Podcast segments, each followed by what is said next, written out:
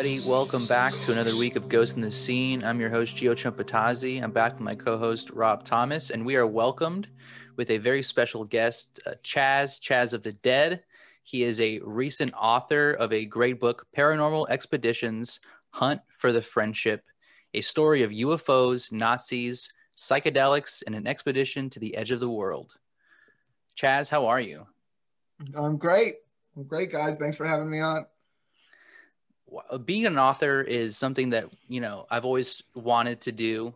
Um, how is it writing your your? Is this your first book?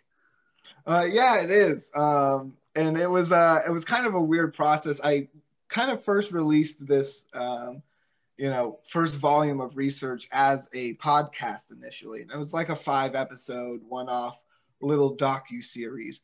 Um, and it was mostly, you know, I wrote the scripts uh, while I was traveling um, you know, on location. So it was kind of an unfinished product. And after it finished, uh, you know, I had all this leftover material that didn't make it, um, and all the the initial material, and I decided to put that together. And by the end of it, I had twice as much content as the the podcast had, and uh, yeah, I decided to to put it out and uh, you know share it with the research community. Wow, that's that's incredible. That's really inspiring, honestly. Are you self-published, or or did you find someone to, to help you get this material out there? Um, I self-published. Um, I shopped around um, to some, you know, smaller, you know, independent kind of horror publishers, um, and no one really wanted to bite on a, you know, a non-fiction paranormal. Um, there wasn't really that that appetite there, and there were a few few offers, um, but not really uh, uh, much benefit coming my way. And I had built my own kind of little following, so I decided to um, release it to to you know them to my fans and release it myself. Um, and it actually got picked up on um, a couple uh, couple shows and podcasts and uh, started hitting this kind of uh, little little cult popularity. Um, so uh, I'm I'm glad to be you know contributing yeah, and honestly, it's great to be, you know, in the realm of the nonfiction paranormal. And I think that's something that, you know, people might scoff at, but in reality, you know, that's kind of how the true believers see it. You know, it's it's not fictionist, it's not it's not some kind of spooky tale. Although you can be scared by ghosts, you know, not, that's not necessarily the object of what ghosts are trying to do. Right and and you know it is hard with that that label nonfiction because it is it is these stories that are reportedly true. And of course everyone's heard uh, a story you know even the, the most diehard believers have heard a story and been like eh, i don't know about that one. You know it, it happens. Um, but that's part of the the fun in the genre is that each each piece of evidence each story is almost a thought experiment in itself um, and it's something you, you get to spend time with and, and ponder. Uh, so I include the the stories uh, about this case in particular, um, pretty uh, true to to how they were reported.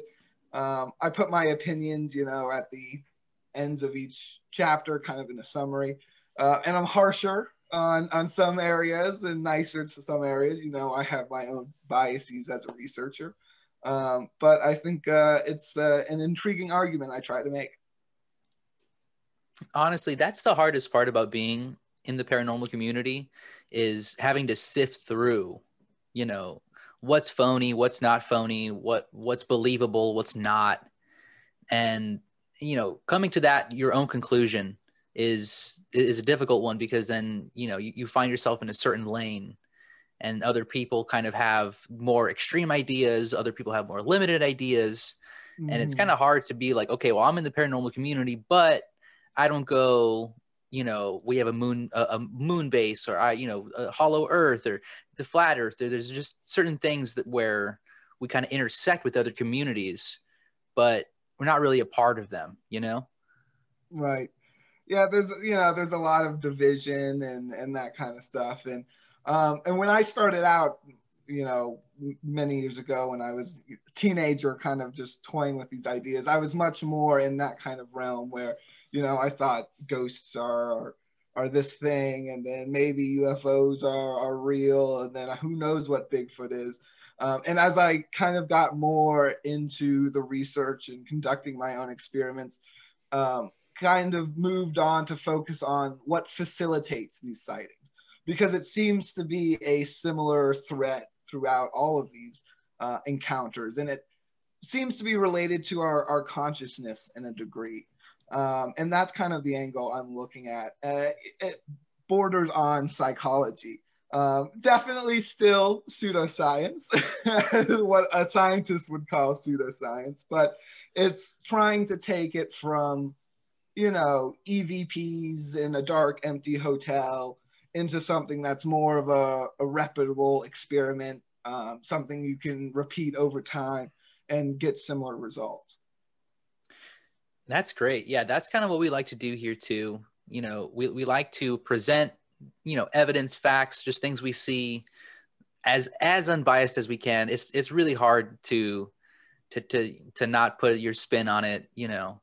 But at the end of the day, you know, you're just trying to get the truth out. You're just trying to get like what what you believe is the the closest thing to the truth.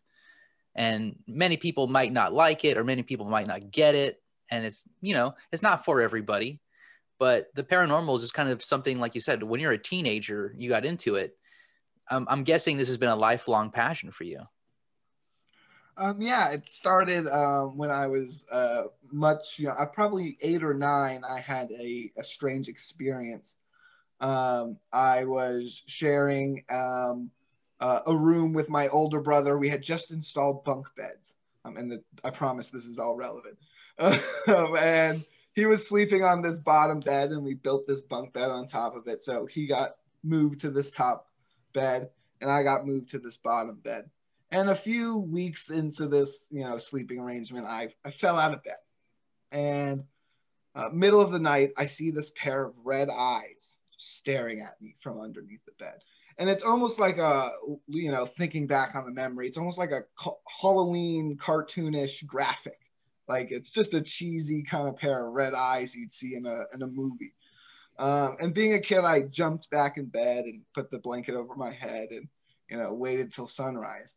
Um, and when the sun did rise, I got out of bed and I started digging for anything under the bed that could have made you know an electric light. You know, and I was a young kid. There was a bunch of junk under there, and I'm cleaning and I'm looking for things.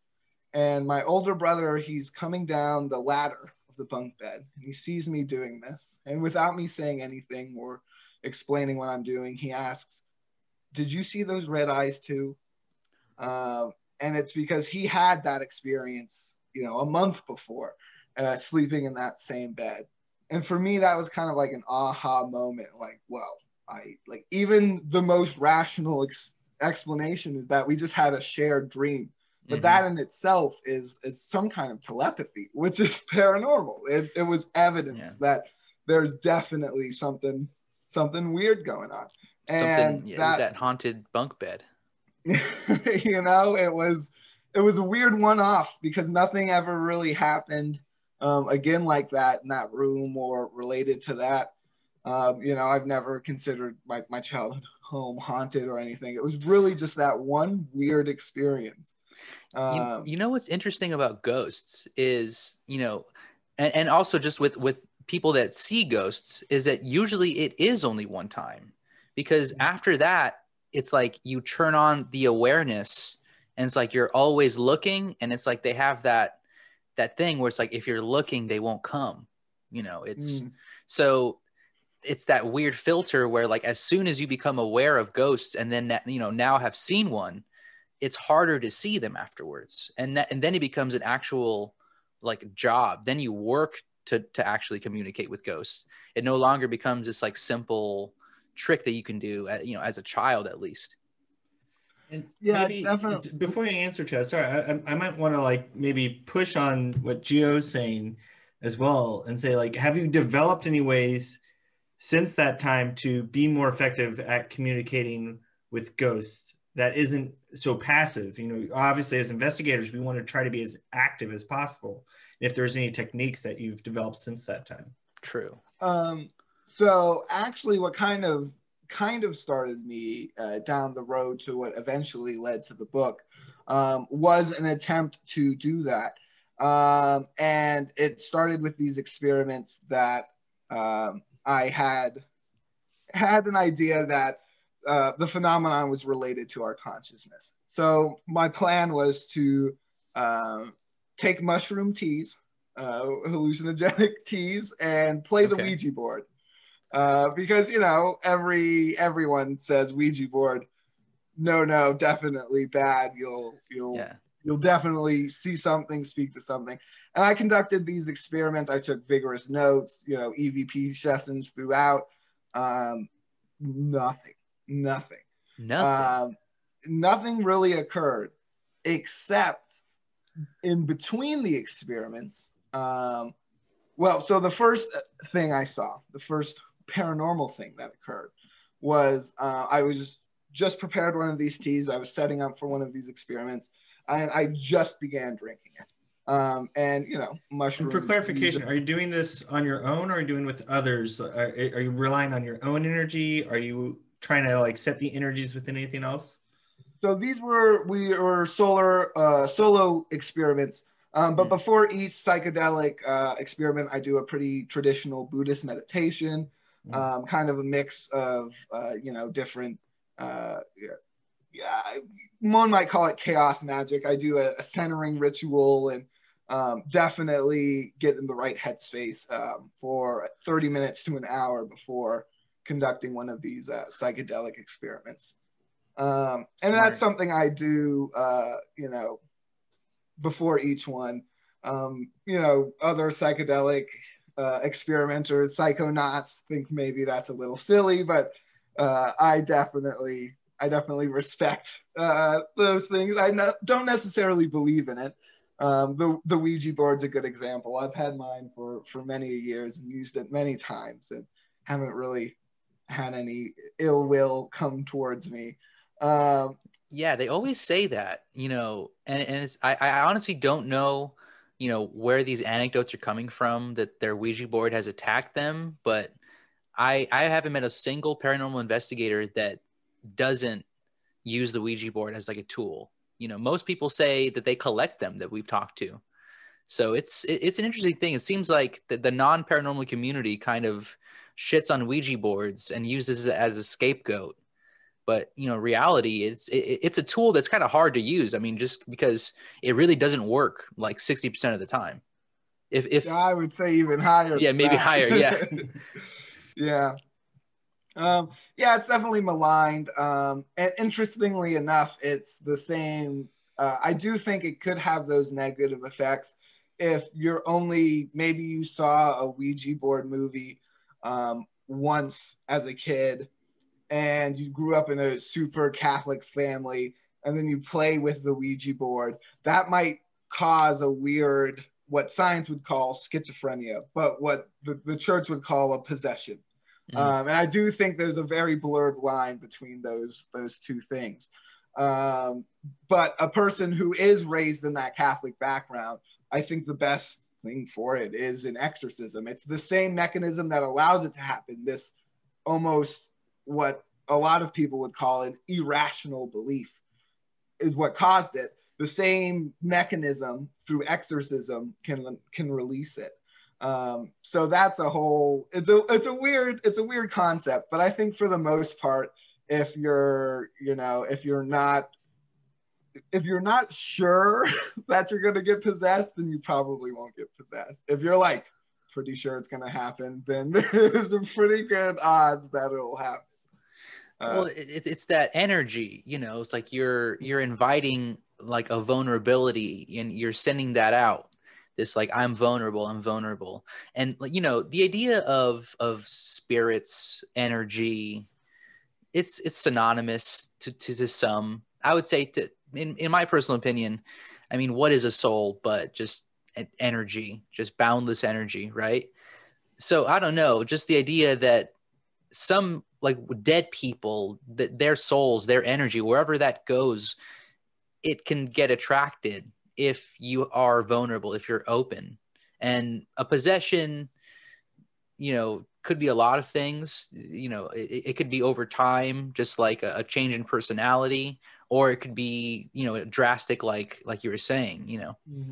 and I, have I've heard also oh, the, the the concept of walk-ins where it's not quite a you know a demonic possessing entity like you see in the movies but it's like you know someone down the road died and for whatever reason there's extra space in your brain and they just hop on in.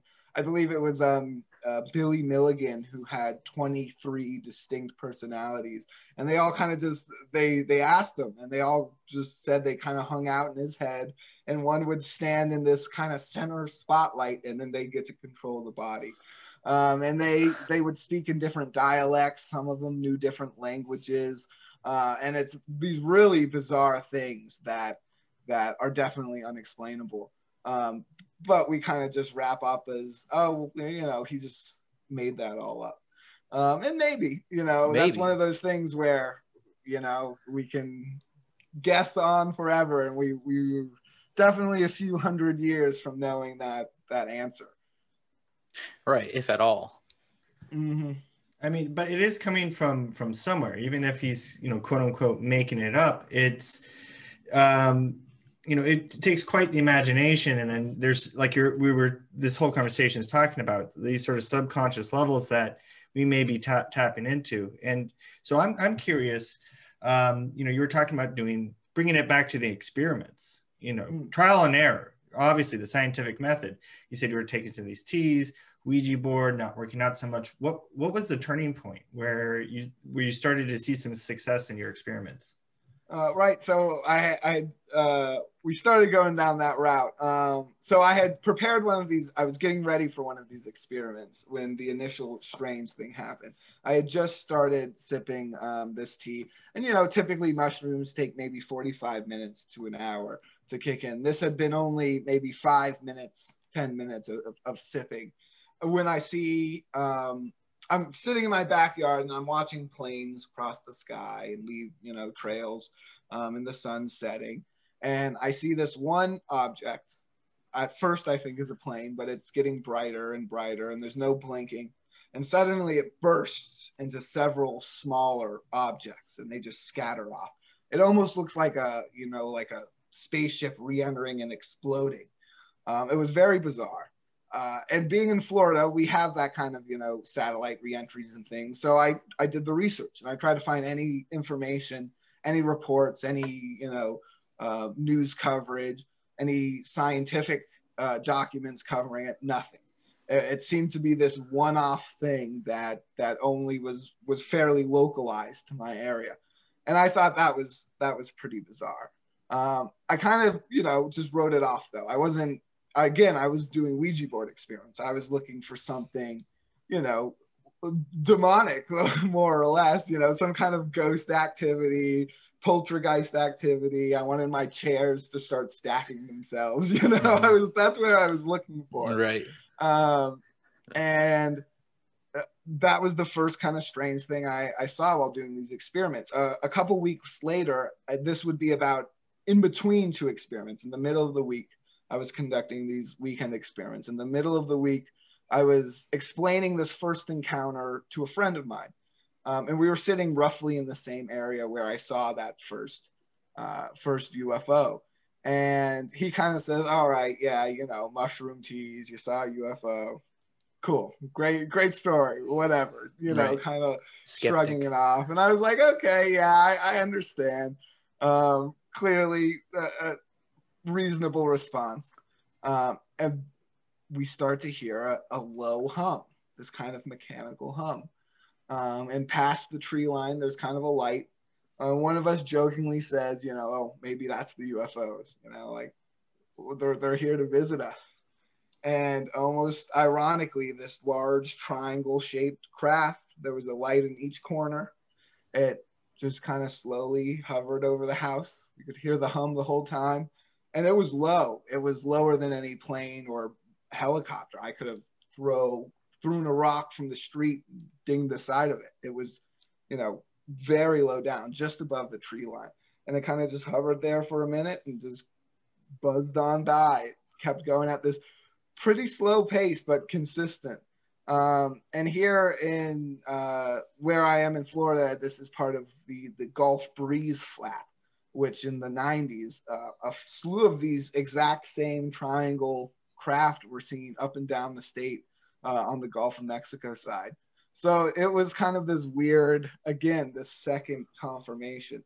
Um, and there was nothing ghostly or paranormal besides those two events related to those experiments. And I conducted um, six or seven of those uh, experiments, and those were the two, you know, events that occurred. And that kind of really pushed me past thinking that these were really separate phenomenon to more of the idea that you know something else is is occurring. It it you know I can't ignore the fact that I had this intention. I was like, okay, I'm gonna take these substances and I'm gonna see something paranormal. And you know, I was thinking ghost and uh, you know poltergeist, anything like that. And the phenomenon said, okay, you want to see something weird? I'll show you something weird. And right. it, it took the the left turn. Um, so uh, I've kind of been rolling with it. I've kind of been experimenting with different variety of cases. Um, and the the friendship case was a you know kind of the first really big UFO. Um, and it's it's hard to call it really a UFO case because it's the UFOs are strenuously connected. Um, but the first kind of high strangeness case that I really took on. Um, and it, it's definitely been uh, it's been bizarre. right. I mean, once you hop into the paranormal world, it, it just gets weirder and weirder and just more synchronous. You know, like the more people you meet and the more connected everybody is. And you take a step back and you realize that, you know, we live in a very small world in a very large universe. It's like very, things are just unexplained. And, and it's hard to, you know, sit with that a lot of the time. But it's kind of interesting and nice to sit with some things that are unexplained, you know, and the phenomenon that people tell you and all the things that, you know, I've, you know, countless ghost stories that you hear and you don't know if you believe it, but you know that when they say it, they believe it, you know, mm-hmm. and you kind of back to your idea of like perception that, you know, like you can get into a state where it is the truth, where you do believe because it happened to you. And you know I, i've had a ufo sighting as well. And i mean as real as day i mean it, it was it was very interesting. My whole family saw it. And it wasn't like it, you know uh, it, it not it's not a secret in in our family but it's just kind of like a known like we don't even talk about it anymore but other people yeah. they spend their whole lives like chasing ufos and i don't know uh, your idea of maybe having a little bit of that mushroom tea and then mm-hmm. throwing out that intention, that energy. I think that's one thing, you know, when you use a Ouija board, you're trying you're like trying to connect, right? It's like that ET phone home kind of thing. You're trying you're sending out a signal and maybe some kind of telepathic signal that an alien can read, a readable signal. Mm-hmm. Some kind, you know, and then maybe in that way the paranormal and the alien are connected just in the fact that you know that energy is somehow tappable via spirit or via alien right so i i kind of take it even uh, to an extension past um, aliens when it comes to to a variety of the phenomenon um, and this comes from the idea of, of biocentrism. And this has been an idea in philosophy for a long time, in, in Gnostic philosophy. But um, Robert Lanza, who I believe is a, a neuro, neurosurgeon, um, Dr. Lanza, he wrote uh, biocentrism, which is kind of a modern scientific take on this idea that uh, you know reality is almost almost entirely sensory right? It takes place up in here. Without our nerves, there's no, you know, touch, sight, smell. And he extends the the senses to include space and time. And that's where it verges on things that Einstein was theorizing about. Um, it gets into quantum mechanics, things that I'm definitely not qualified to explain. Uh, so if, if, you do want to know more in the specifics of the science, please check out uh, that that research. Um, but if we take this idea uh, that time and space are also part of our our limited sensory perceptions and that they can be altered just as much as any of these other perceptions then the idea of you know ghosts and entities from the past and the future or from different realities or different planets. All of this becomes you know not just uh, possible but pretty common because rea- all the all realities of all these sentient beings are clashing and combining uh, we only agree on this kind of common reality. And if if you've noticed it's still pretty hard to agree on that most people still don't agree yeah. on what the common reality is. So it's all very very uh, subjective to to each individual. And i think that's part of uh, the phenomenon uh, and how it facilitates itself. And as an investigator though i have to admit the most intriguing cases are when it breaks that barrier where it's not the individual it's a whole group uh, a whole schoolyard. Um, you know an entire office building sees a, a flying mothman you know it's those kind of cases where it's it's extra intriguing. Um, so that's why I now try to conduct my experiments with, you know, with people around, um, you know, witnesses because, uh, you know, conducting these psychedelic experiments, I kind of discredit my own eyewitness testimony, right? It's hard to take it at face value. But if I can see something weird and my companion can also see something bizarre, and then we have, a, you know, another super sober person sees something weird, then we can kind of get this this kind of repeated phenomenon in a group setting. That's what we're really looking for to push it past the the individual. If we can move it past that stage, because um, you know, if, I, if you just want to take psychedelics forever, you can start seeing you know ghosts and monsters and how real those are are going to be only subjective to your individual experience. And if other people aren't experiencing it, that's how you, you end up in a, a loony bin. Um, right. so it's definitely a uh, an interesting conundrum. It's hard to experiment with something, ob- experiment with consciousness objectively because you are a conscious being observing it. So it's impossible to do it unbiased. You just try to mitigate it as much as you can. Now, I mean, here's a question because I, I know that there are listeners, you know, want, want me to ask this. What about ghosts as helpers? The idea that you know, uh, let's let's say our perception, of course, is going to be skewed, but what if we have like a double blind? You get ghosts to do the experiment for you, and then you ask the ghost what they got and you know that way you're out of the equation but the only you'd have to have a way to connect with a ghost and be friendly with a ghost for them to do it for you yeah to, to develop uh, those kind of consistent relationships um, I, I, I, suppose it's possible. Uh, you know, I've tried doing some summoning experiments. I've gotten some bizarre results, um, uh, some borderline violent poltergeist, poltergeist results on one attempt. Um, but uh, from the most part, and from the research I've done, uh, most entities seem unable to maintain long-term contact or unwilling. Um, and emphasis on that latter. Uh, yeah, I think a lot so. of the times, you know, these entities who are making contact are doing it for mischievous reasons.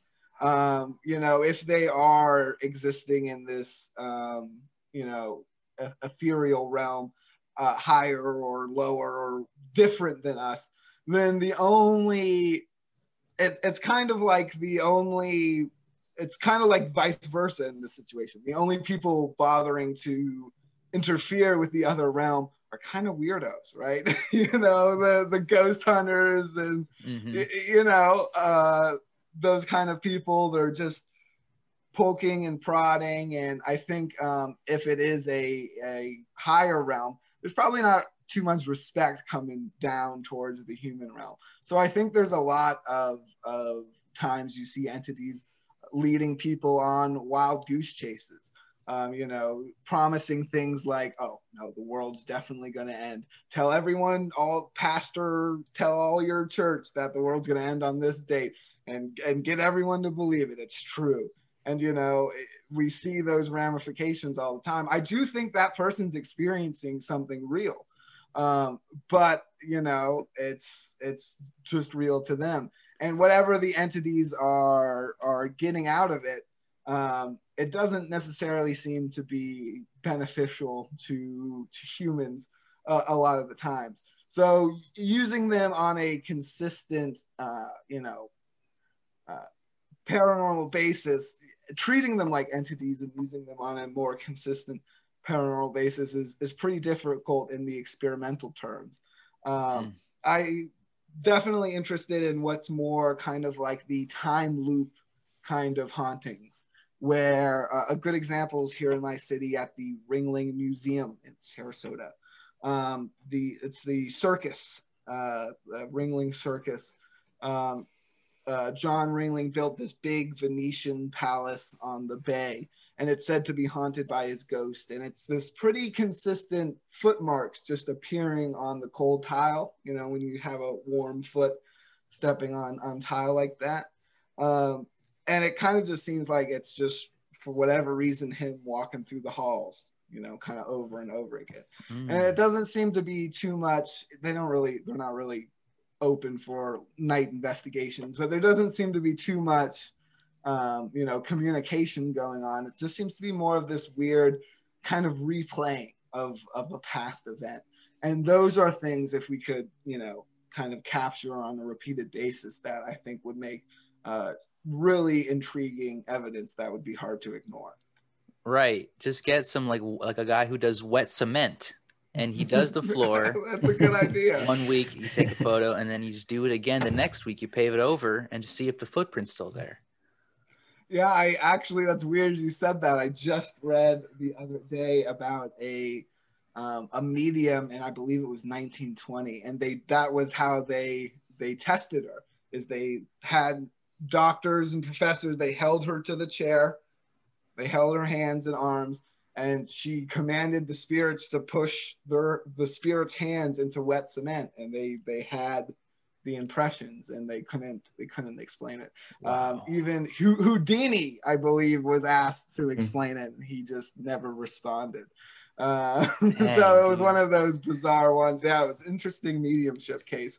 Um, not that I'm I believe that's Mina Crandon that you're speaking of, I believe, right? Yeah, I think that that that is the the name. I'd have to double yeah. check, but um, yes, those the weird clay polymer stuff that they use to test her. Um, pretty pretty intriguing stuff. Yeah, I mean, I think it also goes to show that this is you know we we're on a lineage.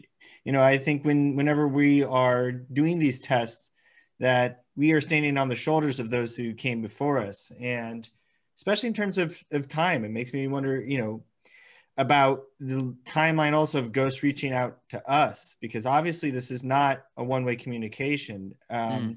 and how it's becoming more and more mainstream that people are realizing that any sort of phenomena or ufo you know we're we're so stuck in our human flesh, our human bodies, our human perceptions. We're saying like, oh, aliens need to be from carbon based, but there's no real reason. We don't have actual evidence to say it, it should be like us. And the more we learn, we learn that it's more unlike us.